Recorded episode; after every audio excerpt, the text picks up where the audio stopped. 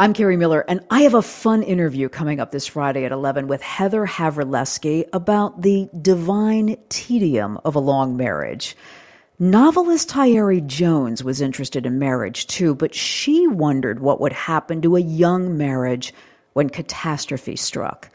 I've recommended her novel American Marriage to many, many friends, and if you missed it when it was published in 2018, put it on your reading list and listen to my interview with Jones right here. I think you'll find a lot to think about. I'm Kerri Miller, and this is the Thread Book Hour. Conflict is the catalyst that propels good literature and transforms interesting characters. But writer Tayari Jones embedded so much conflict in her novel that it threatened to derail the book in a time when she was really worried about where her career as a novelist was headed. I was in a bad place. I had written two novels. I thought they had done well enough. I had won a couple of small awards and I felt, you know, I felt satisfied. I felt I had connected with the readership and the publisher conglomerated or what have you. Anyway, they dropped me and I was without a publisher and I was really, really sad. Um, but the only reason I kept working and writing is because I teach and I could not set that example for my students that you let a publishing disappointment stop you from being an artist. Well, I read at the Key West Literary Seminars, and a woman said to me, I hear that you've been um, dropped from your publisher. I hear, you know, you're having a hard time. Maybe I can help you. And I didn't think anything of it because people say really weird things out in public, really weird things.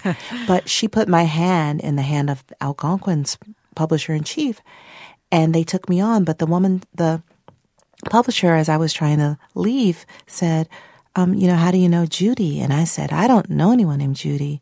And she says, no, no, no, Judy Blume, who just introduced us. And it was like my childhood had come to rescue me. Wow. So I felt like I had been divinely connected with Algonquin Books. And they looked at the book and they said, you know, we think that we can help build you as and not only not just as a writer but as an author which i think are two different things and so we've been I've been close with my publishing team ever since. Like I see them socially, not just as a work thing. What's the difference between being a writer and an author? A writer is that thing I do in my pajamas with my typewriter. you know, nobody can help me with that. That's just me and the coffee and the Smith Corona. But being an author is about, you know, positioning the work, getting it in the right people's hands, you know, stuff like that. So the author is the professional and in some ways audience facing part of your life. And the writer is the interior personal part of your life? Yes, it's the endless rewriting. It's the figuring out what is the question you're trying to ask yourself. All of that. The writing part, no one can help you. No one can help you. You know, that moment when you found out that your publisher, your original publisher, was dropping you would be, I'd say, a moment of reckoning f- for many writers. Like, am I meant to keep doing this? Why? Why am I going to keep doing this? What What happened? I mean, that? I was I was devastated because I, I I never had a fantasy of being famous. I just wanted to be able to be a writer and do my work and publish, but I didn't I never thought that I was going to be the one. So I felt that I had made I just I felt like everything I had been taught growing up was revealed to be not true. You know, I, I always thought if you do your best work and be an honest artist and you'll be fine. You may not be famous, you may not be rich, but you'll be fine. And the really the only reason I kept on was I just could not be I could not continue to face my students if I did not continue to write. What would you have said? I mean, have you ever talked about this openly with your students? What What would you have said to them about this? Well, I know I talk to my students very candidly because it's important if they're going to join a profession, they should know some things about it. And I just, what I tell my students about writing is that you write the story because the story needs to be written. I tell them all the time writing and publishing are two different creatures. Like a lot of them, as they get ready to graduate, they want me to give them all these helpful hints about publishing, but I don't think that'll help them write their first book. So I give them like a coupon. I'd say, this is a coupon. It's evergreen. When you get ready to publish your first book, when you've finished it, you can call me no matter how many years later and we'll talk about the business. But right now, when you're in my class, when you're my advisee, we're going to talk about the writing. I'm curious about what you tell your students about conflict because you indicate in the acknowledgments of the new novel, An American Marriage, that you were in a thicket of conflict, and it sounds like there were points where you really couldn't see your way out. Uh, do I, am I interpreting that right? I thought that I had created a conflict for my characters that I thought I had tied them in a knot I couldn't untie. Because, you know, the, the resolution of a novel is when you untie the knot, you release all that tension. And for a long time, I couldn't work it out. I mean, we have Roy, who's been wrongfully incarcerated. All he wants is his wife back. We have his wife who loved him, but she just, everyone isn't really cut out to be a devoted wife of a prisoner. Then we have her lover who's known her since they were both infants. Like everyone had a legitimate desire. Everyone wants to do the right thing. Everyone, I felt like the three of them, it's a love triangle. Everyone can't win. And I thought I had written myself into a corner. It's a true love triangle, unique in that I wanted everyone to win. For me, there was no me clear. Th- there was no clear. Um, the righteous thing is for this to happen, and you felt that way too as you were writing it. You know, there's a moment when Roy and Celestial are writing their letters in prison, and she's indicating that she this isn't working for her, and he says, "But I'm innocent," and she writes back, "I'm innocent too." Right. And that I think really is at the heart of this novel. These are three innocent people. Like none of them is responsible for what has happened, yet they they're in a situation where they have to do what's right, and it's not clear. I was I was a mess. I was just I care I love my characters and I felt so torn as to how to be the best, you know, creator to them. Like mm. what but I had to be I feel like when you write a novel, you have to really be honest as to what the characters would do, not try to insert yourself as to what the characters should do. I'm I'm really interested in what it's like day to day when you're a mess and you're trying to figure this out. I mean, are you are you going about your daily chores or whatever, your life, and somewhere in the back of your mind your mind is trying to work this out to to release that tension as you were talking about figure it out you just every day i would write another scene i would have the character i would have the characters interact hoping they would reveal something to me that would help me help them but I mean, at one point, this isn't even writing. I started taking salsa lessons because I am not the greatest dancer. And taking salsa lessons caused me to be able to release, stop thinking about the novel because I really had to pay attention to what my feet were doing before I, you know, step on someone's foot. And that was the only thing I could do that would allow me to quiet my mind. Wow. So for that hour of the day that you were taking salsa lessons, you didn't have to be consumed with how to figure this out. No, right. I couldn't because I was trying to do like meditating. I, psh, it's not for everybody. I couldn't clear my mind.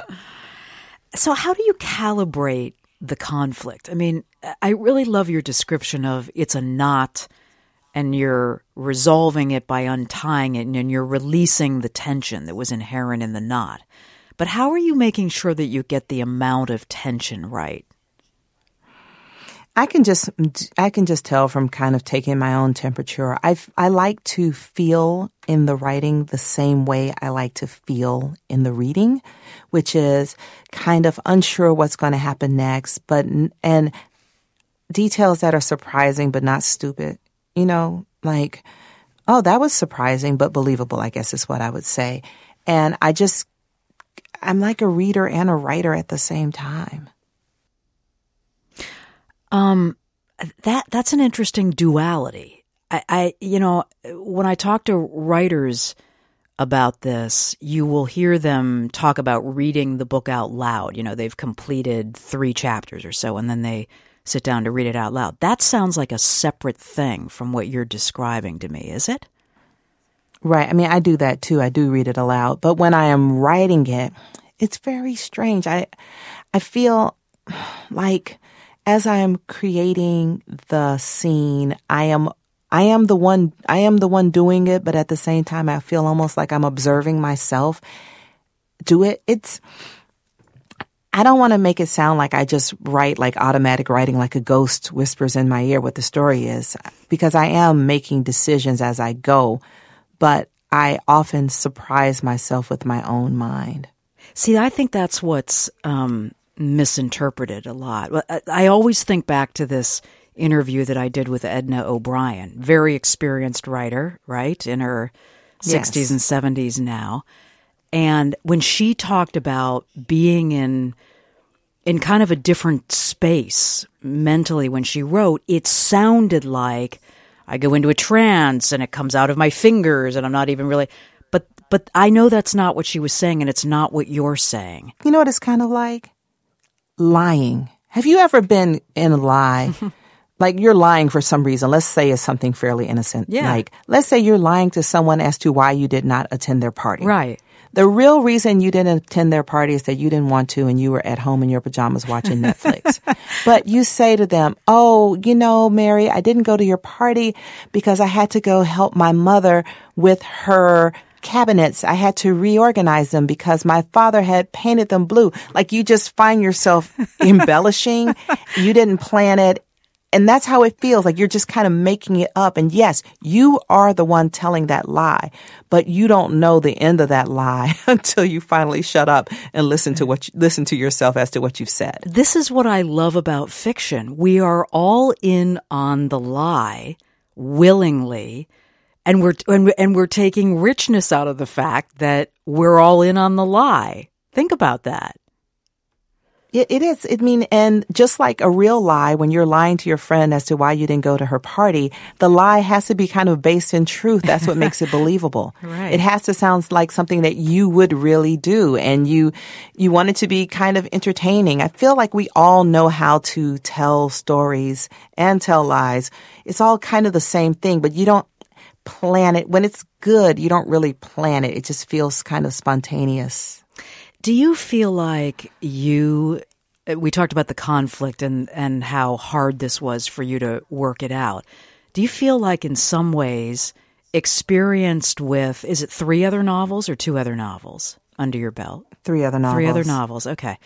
Do you feel like you came to a moment as a writer where you where you wanted to set yourself an exceptional kind of problem and task and story? To create? I feel like with every book, because my students always say, "Oh, is is does it get easier?" And I always say, if it gets easier, you're not challenging yourself. Every book, you should set the bar higher, higher, higher. So the fourth book is as difficult as the f- first book. I think actually the first book might be the easiest because you don't have any idea what you've gotten yourself into, so you're kind of innocent. But each one should be harder, harder, harder because you want to grow. You want to you want to expand your own mind. does that mean, though, that you think to yourself, let's see what I'm made of? It's book number four. Let's really see if I, what I can do. You don't realize you've done this to yourself till you're already doing it to yourself, I think. I thought, oh, this will be interesting. I'll do this. And then about a couple years in, I kind of felt like, what have I done? I mean, there was one point when I thought I couldn't find the other side of this book and I was looking for other professions. I was looking like looking online to see if I could become a doula. Don't oh ask me. Oh my gosh, just, really? Because if I couldn't finish my book, I didn't feel that I could face my students. I just feel like I could not teach writing if I had given up on being a writer. And so, cause I was stranded 50 pages from the end, stranded. I couldn't figure it out. And that was a really horrible place. I even bought like a gift for my agent um, I sent her, I normally send my agent like a keychain for her birthday, right? But this year I sent her a piece of jewelry because I really felt like I was saying to her, thank you for all your years of taking care of me and goodbye. But then I had even written a note to that effect, but I didn't put it in the box. So I guess I wasn't quite ready, but I just thought I had bitten off more than I could chew. Who did you talk to about this in those hardest moments? I, you know, I had to stop talking to people because if you're a writer and you say, I don't know if I can do it, everyone's like, sure you can. Oh, you're just being dramatic. And I just felt like no one could hear me because everyone had so much faith And then finally, I spoke to my mentor from college who lives in Atlanta. Her name is Pearl Clegg. And I said to her, I think I might be done. And she said, Maybe you are. You've done good books. You're proud of the work you've done. You don't have to do another book. And just her letting me go, like it wasn't, she wasn't disappointing at me. She wasn't telling me, you're in no position to know what you feel. You're just having a hard time. When she just said to me, maybe, but I'm proud of you for what you've done, that just lifted such a weight. And so for another six months, I didn't do anything. And then I figured out the end of the novel. And then I wrote it. I wrote those last 50 pages in like three days. It's really, you know, extraordinary to have come through the novel and realize you'd created all of this beautiful language and this wonderful conflict and these characters that we really care about and that we might that that, that it, I just it just might have all ended 50 pages from the end. I, I thought when you were talking about not being able to figure it out, you were halfway through. I didn't realize you were so close to the end. Yes, I mean I had gotten all three of those people in that front front yard and I didn't know what to do with them. I felt like, okay, now what? We have Celestial, you know, we have Roy, he's journeyed so far, he's home from prison. He's like, "Honey, I'm home." She and she's kind of feeling like, "Um, yeah, you are. Now what?" And then we have Andre saying, "What about me?" And I just couldn't figure it out until I could. Yeah, and do you know why you could?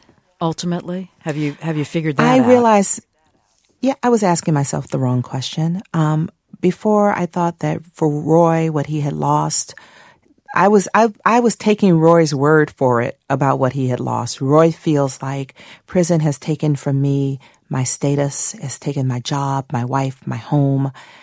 But I realized that no, Roy, prison has taken from you the ability to empathize because you feel like oh, I've been, I've suffered so much. I don't have the bandwidth to, to take care of others. I am so damaged. All my energy must be used to take care of myself.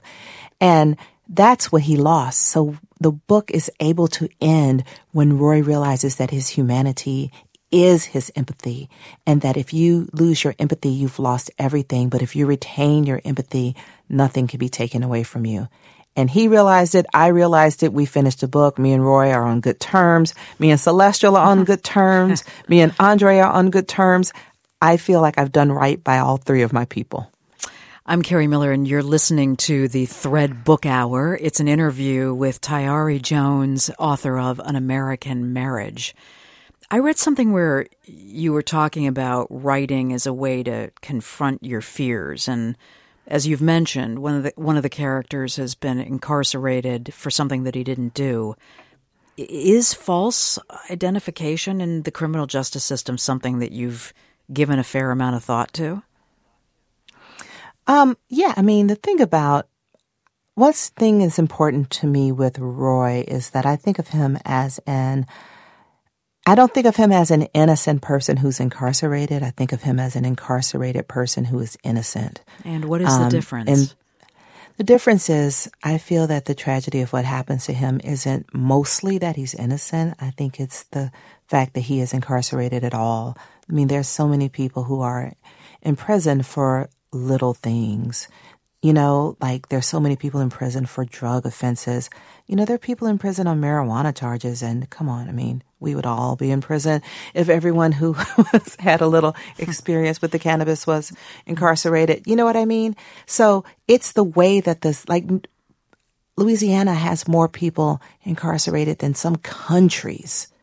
So I didn't want to lean too much in my mind on his innocence as what makes this a tragic story. Okay, so the false identification is not so much of the catalyst for you writing out your fears. Is that right? My big, yeah, the, the fear, honestly, that I had in working on this story wasn't even the fear that Roy has. It's more celestial and this idea that celestial Celestial is a woman. She's like me. She's an artist. She considers herself to be an independent person, a free thinker. And because of this tragedy, that happens to Roy, there's so much pressure on her to be as faithful as Penelope in the Odyssey. You know, she's a celestial's a modern woman and everybody wants to party like it's 800 BC, you know, for her.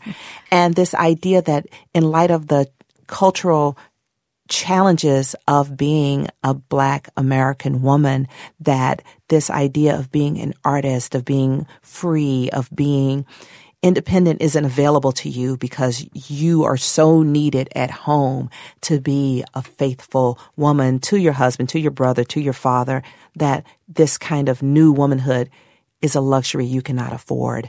That is the fear that I was writing to.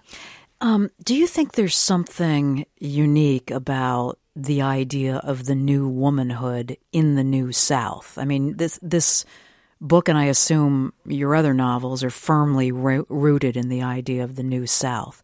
Where does the, where does the perception of the new woman fit into the new South? Well, you know, Southern literature loves its plucky heroines, right? Yeah. Scout, even Scarlett O'Hara. Right. They love them, but they and and even we could go so far as to look at Celie and Shug as icons of Southern womanhood. So I do think that is part of that tradition. But I do think that one thing that I'm doing in this novel that I'm re- I'm really looking at the cost of being independent, the cost. I mean, if Celestial doesn't care for Roy, you know, doesn't take care of him, doesn't, there's a cost to that. Roy needs her. Like every time you choose yourself, someone else is not getting what you would have given them. It, there are consequences. And that is, I don't know if that's a Southern thing, but it's definitely, I feel like complicating that plucky heroine. Um, I do too. I, I mean, I was thinking that you are combining this idea of, of the New South because some of the book is set in Atlanta, but it's also set in rural areas of the South. And I see a clash of expectation around what it means to be a woman in the South, depending on where you are. Does that does that make sense? I really think the clash is depending on what you're going through. When all is well for Roy, he loves her. He thinks of her as a shooting star woman. He loves this um, independent woman he's got, this woman he can't control, this woman he can't tame. He loves it until he's in prison, and then he's kind of wanting something a little more Homeric. So this is almost like I said, it's almost like being an independent woman is situational. It's a luxury. And is that fair? You know, like is is it right that Celestial as a black woman is not allowed the freedom that her white peers would have? Like, you know, cuz Roy says to her, "I'm innocent." And she says back, "I'm innocent too." And why do you feel like And her, that's the question. why why wouldn't her hmm. white peers have Because their husbands aren't in prison. like, you know, when you read something by, I just love Antonya Nelson.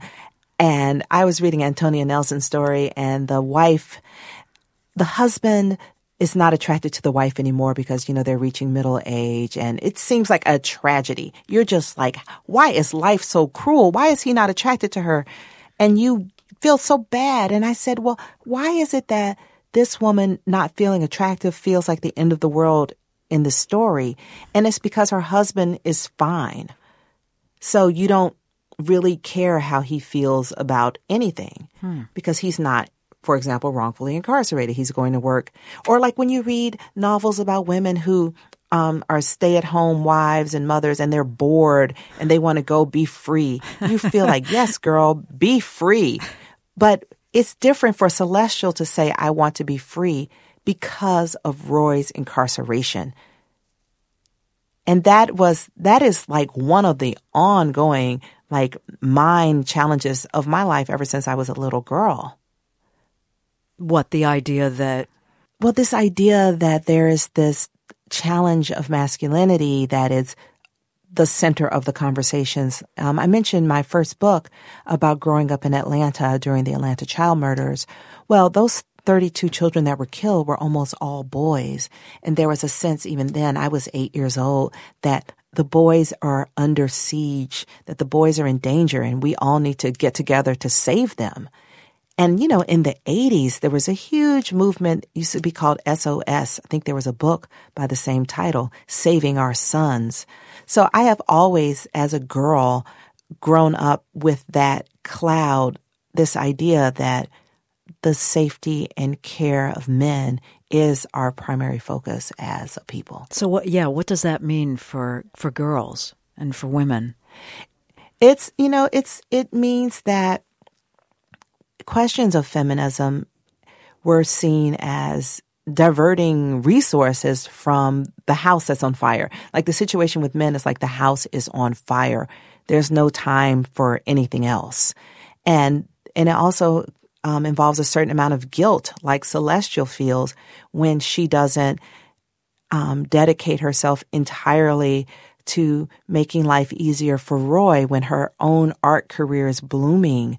You know, she, her dream is calling her and it feels to Roy like every good thing that happens to her is taking away from him. Although even if Celestial were to abandon her dreams in order to be a more devoted wife, that would not get Roy out of prison.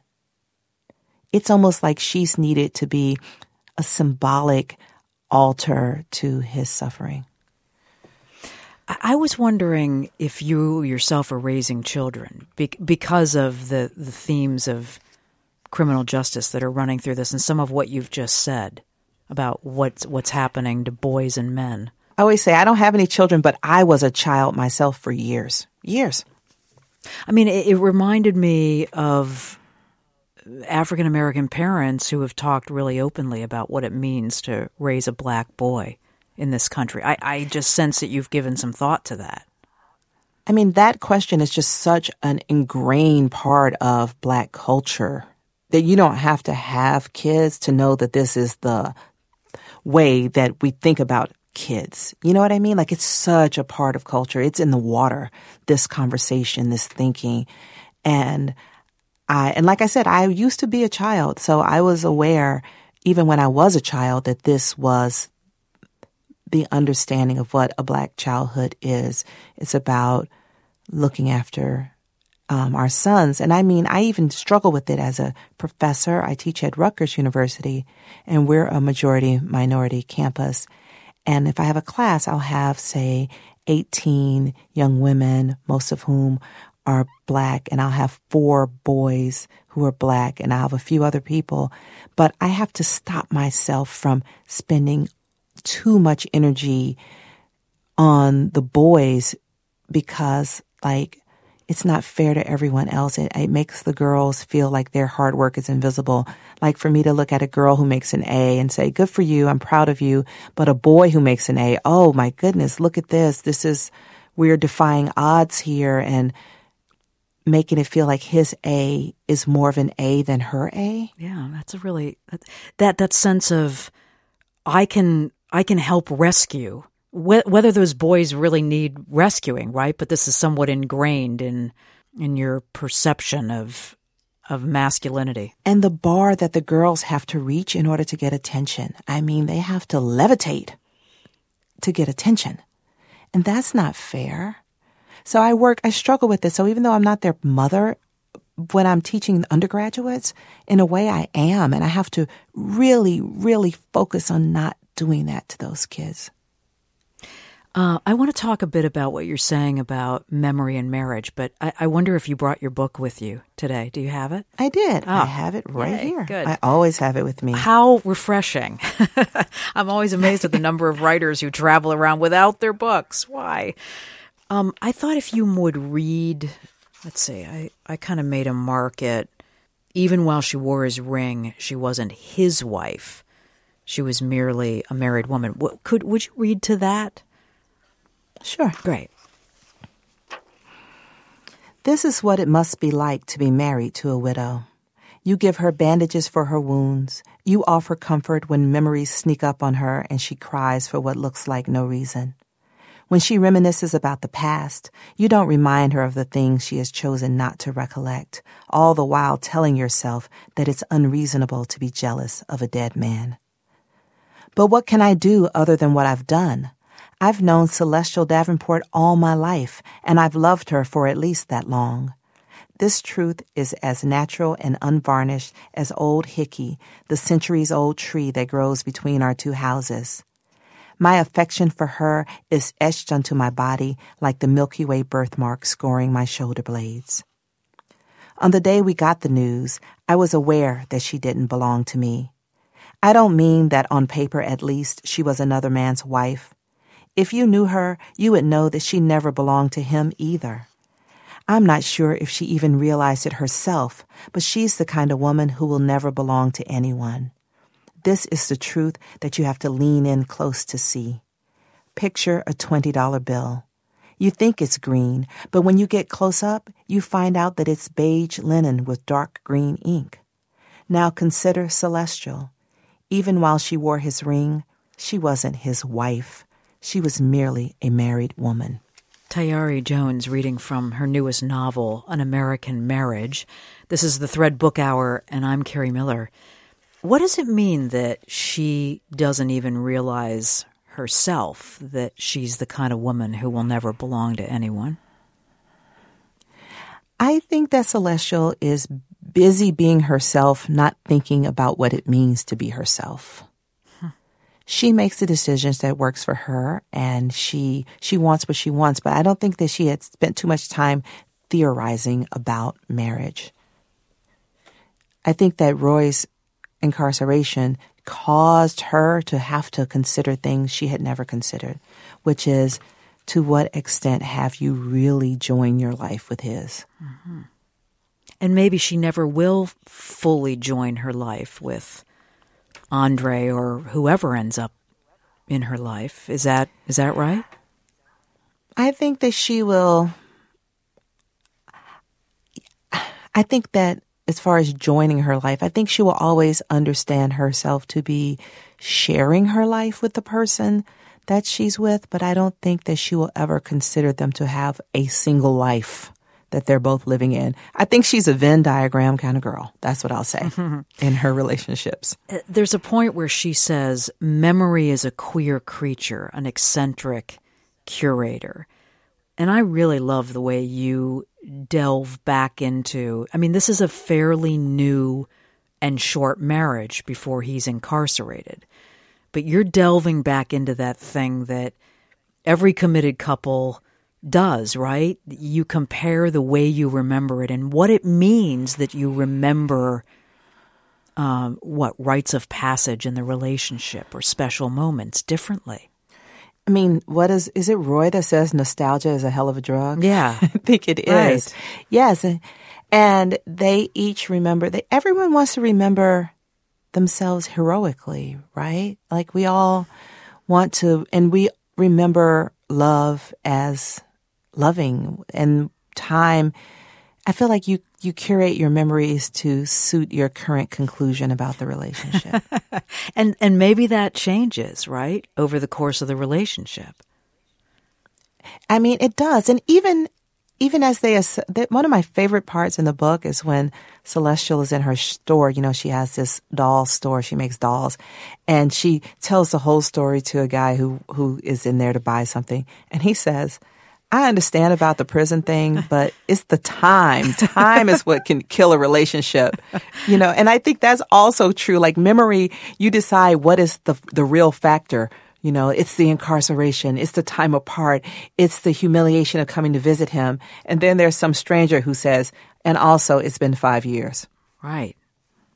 And that's hard for any relationship, right? Acknowledge that. Yes.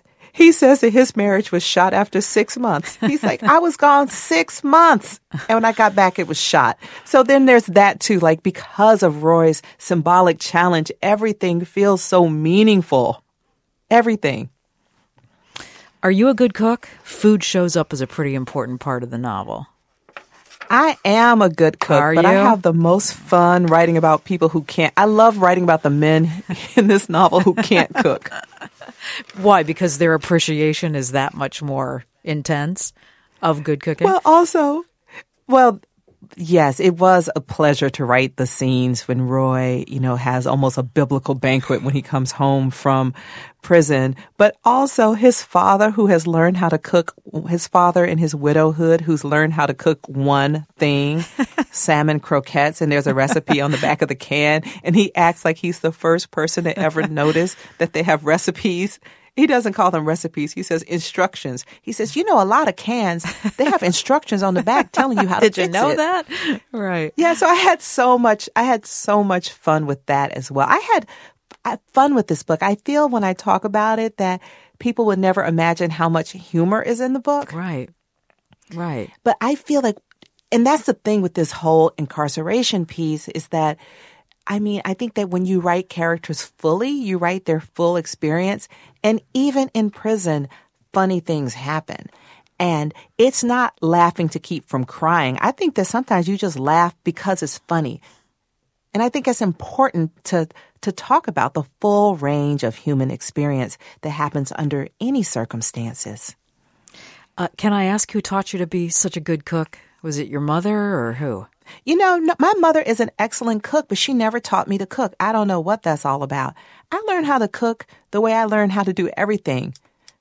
YouTube. I learned how to swim on YouTube. YouTube. That's not what I thought you learned- were going to say. I learned to swim on YouTube. You can learn how to do anything on YouTube. What's the weirdest thing you've swimming that you've learned to do from YouTube?